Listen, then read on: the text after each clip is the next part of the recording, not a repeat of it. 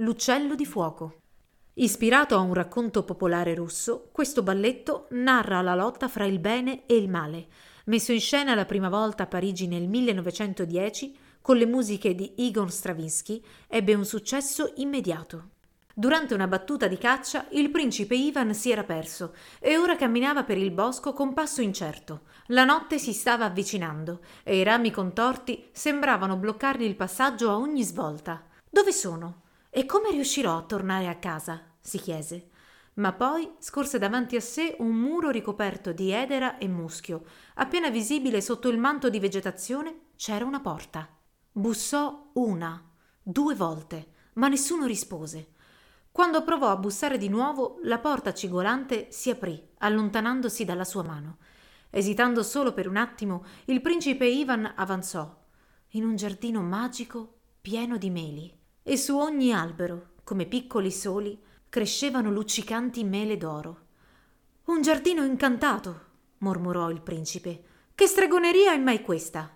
Raggiunse l'albero più vicino, dove una mela pendeva da un ramo basso. Allungò la mano verso la sfera brillante, ma non appena l'ebbe sfiorata, sentì un impetuoso battito di ali e un uccello scese in picchiata dai rami. Era rosso fuoco, con una cresta sul capo e una lunga coda a strascico. Sembrava che danzasse intorno al principe, avvicinandosi per un attimo e volando via quello dopo. Per un momento il principe si fermò a guardarlo rapito. Poi, incapace di resistere, gli si lanciò addosso catturandolo con le mani. L'uccello di fuoco cominciò a dibattersi, tentando disperatamente di liberarsi. Si contorceva di qua e di là e non si fermava, nonostante Ivan gli sussurrasse parole per calmarlo. Poi parlò. «Lasciami andare, ti prego!» «Un uccello magico in un giardino magico», disse il principe. «Ti porterò a casa e ti metterò in una gabbia dorata. Sarai il mio tesoro più prezioso». «No!» gridò l'uccello di fuoco dimenandosi ancora di più. «Devo stare in questo giardino, dove faccio la guardia alle mele d'oro, non in una gabbia. Non portarmi via dalla mia casa». «Ecco», aggiunse, strappandosi dal petto una piuma fiammeggiante. «Prendi questa. Vale molto di più dei frutti d'oro massiccio. Se dovessi trovarti nei guai, tirala fuori, agitala nell'aria e io arriverò in tuo soccorso. Allora, mi lascerai libero». «D'accordo», rispose Ivan, abbandonando la presa e agguantando la piuma.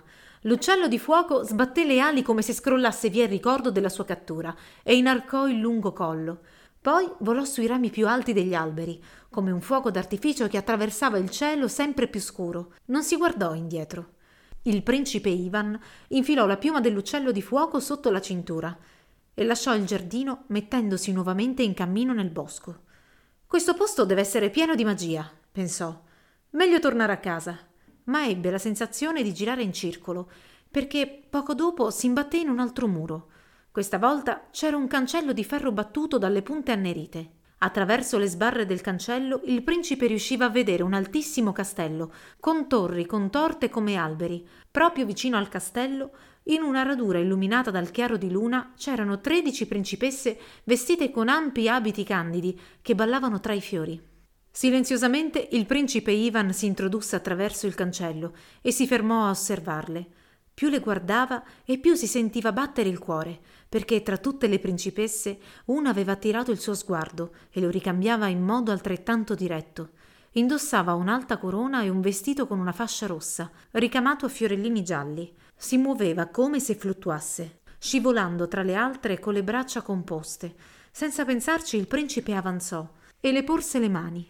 Lei le prese, lo fece alzare e insieme cominciarono una danza perfetta, dapprima girando e inseguendosi a vicenda mentre le altre principesse li guardavano. Poi iniziarono a ballare tutti insieme, intrecciandosi tra di loro come se il chiaro di luna avesse generato un incantesimo che li aveva rapiti. Gli abiti bianchi delle principesse brillavano come stelle e le gocce di rugiada nel giardino luccicavano come diamanti. Ballarono tutta la notte, finché alla fine il principe Ivan e la principessa si scambiarono un bacio. «Ti amo», disse il principe. «Vieni via con me e sposami». «Non posso», rispose la principessa. «Mi chiamo Vessilissa e sono prigioniera in questo luogo. Tanto tempo fa io e le mie compagne siamo state catturate dal perfido Koschei, il padrone del castello. Ci ha fatto un incantesimo che ci permette di danzare nel giardino durante la notte. ma all'alba ci costringe a tornare dentro. Mentre parlava, iniziarono a risplendere nel cielo le luci dell'alba. Una dopo l'altra, le principesse scapparono per tornare nell'oscurità del castello. «Torna indietro!» gridò Ivan, ma sulla loro scia arrivarono dalla radura creature maligne e deformi, più ossa che carne. «Sono i demoni di Koschei! Stai attento!» strillarono le principesse in fuga. Con sorrisi crudeli sulle facce malefiche, i demoni riempirono la radura. Poi circondarono il principe Ivan, girandogli intorno e deridendolo. La principessa tornò indietro tentando disperatamente di salvare il principe, ma i demoni la allontanarono. Giravano ancora più vicino, intrappolando il principe nel loro cerchio. Lui provò a liberarsi, ma i demoni erano troppi. Poi si udì un suono simile a un rimbombo del tuono e un'altra creatura giunse lentamente nella radura. Riconoscendola, il principe sussultò. Era Koschei, l'immortale, un perfido mago che si diceva non potesse morire. Che speranza aveva di sconfiggerlo? Koschei aveva il volto coperto da una maschera bianca, indossava un mantello a ragnatela e una corona appuntita. Il suo corpo non era fatto di carne, soltanto fumo nero e ossa lucenti. Avanzò tempestoso verso il principe, a mani alzate, ed esclamò: «Ti trasformerò in pietra!» «Perché?» gridò Ivan. «Cosa ti ho fatto?» «Hai osato entrare nel mio giardino», replicò Koschei. «Questo è il mio reame!» Alzò di nuovo le mani. Il principe raggelò. Non aveva modo di difendersi e non c'era nulla che potesse fare contro di lui, né contro la sua magia. Ma poi scorse la piuma fiammeggiante che aveva sotto la cintura, l'afferrò e cominciò ad agitarla con forza nell'aria.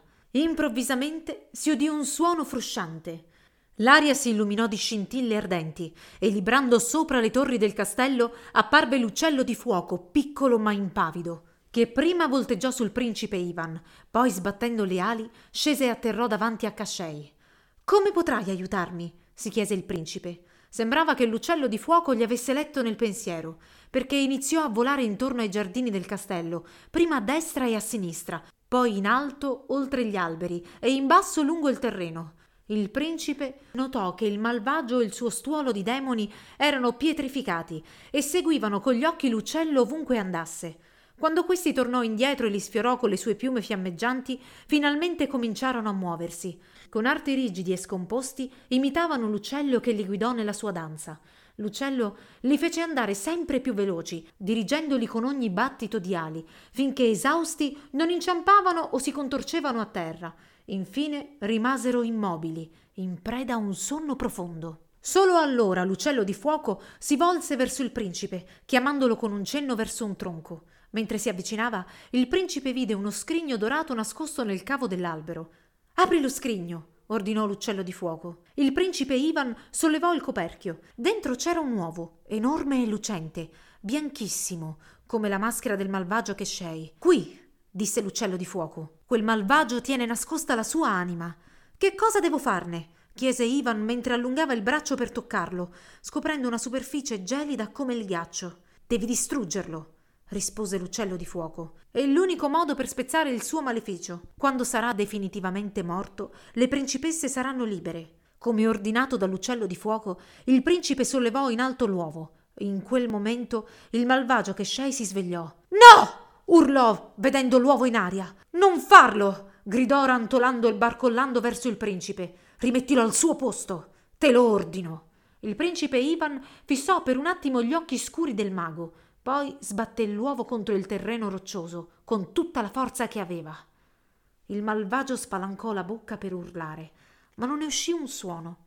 Il grande uovo bianco si aprì e in un pennacchio di fumo verde Koschei svanì davanti agli occhi del principe. Tutto quello che rimase del mago fu un mantello a ragnatela che svolazzava a terra. Quando Ivan si fermò a osservare il giardino illuminato dalla luna, si accorse che erano svaniti anche i demoni e il castello, e dove un tempo c'erano delle torri contorte, ora svettavano alti alberi, con rami che si muovevano al vento leggero. Con un gridolino di gioia arrivarono di corsa le principesse. «Siamo libere! Siamo libere!» continuavano a ripetere. Il principe Ivan si inginocchiò di fronte alla sua amata. «Finalmente l'incantesimo è spezzato», disse. «Vuoi sposarmi?» «Sì», rispose lei. Si sposarono nel giardino incantato, all'ombra dell'albero di mele d'oro. Le principesse danzarono per festeggiare le nozze, mentre in cielo, sopra tutti, volava l'uccello di fuoco, dalle piume raggianti come il sole al tramonto.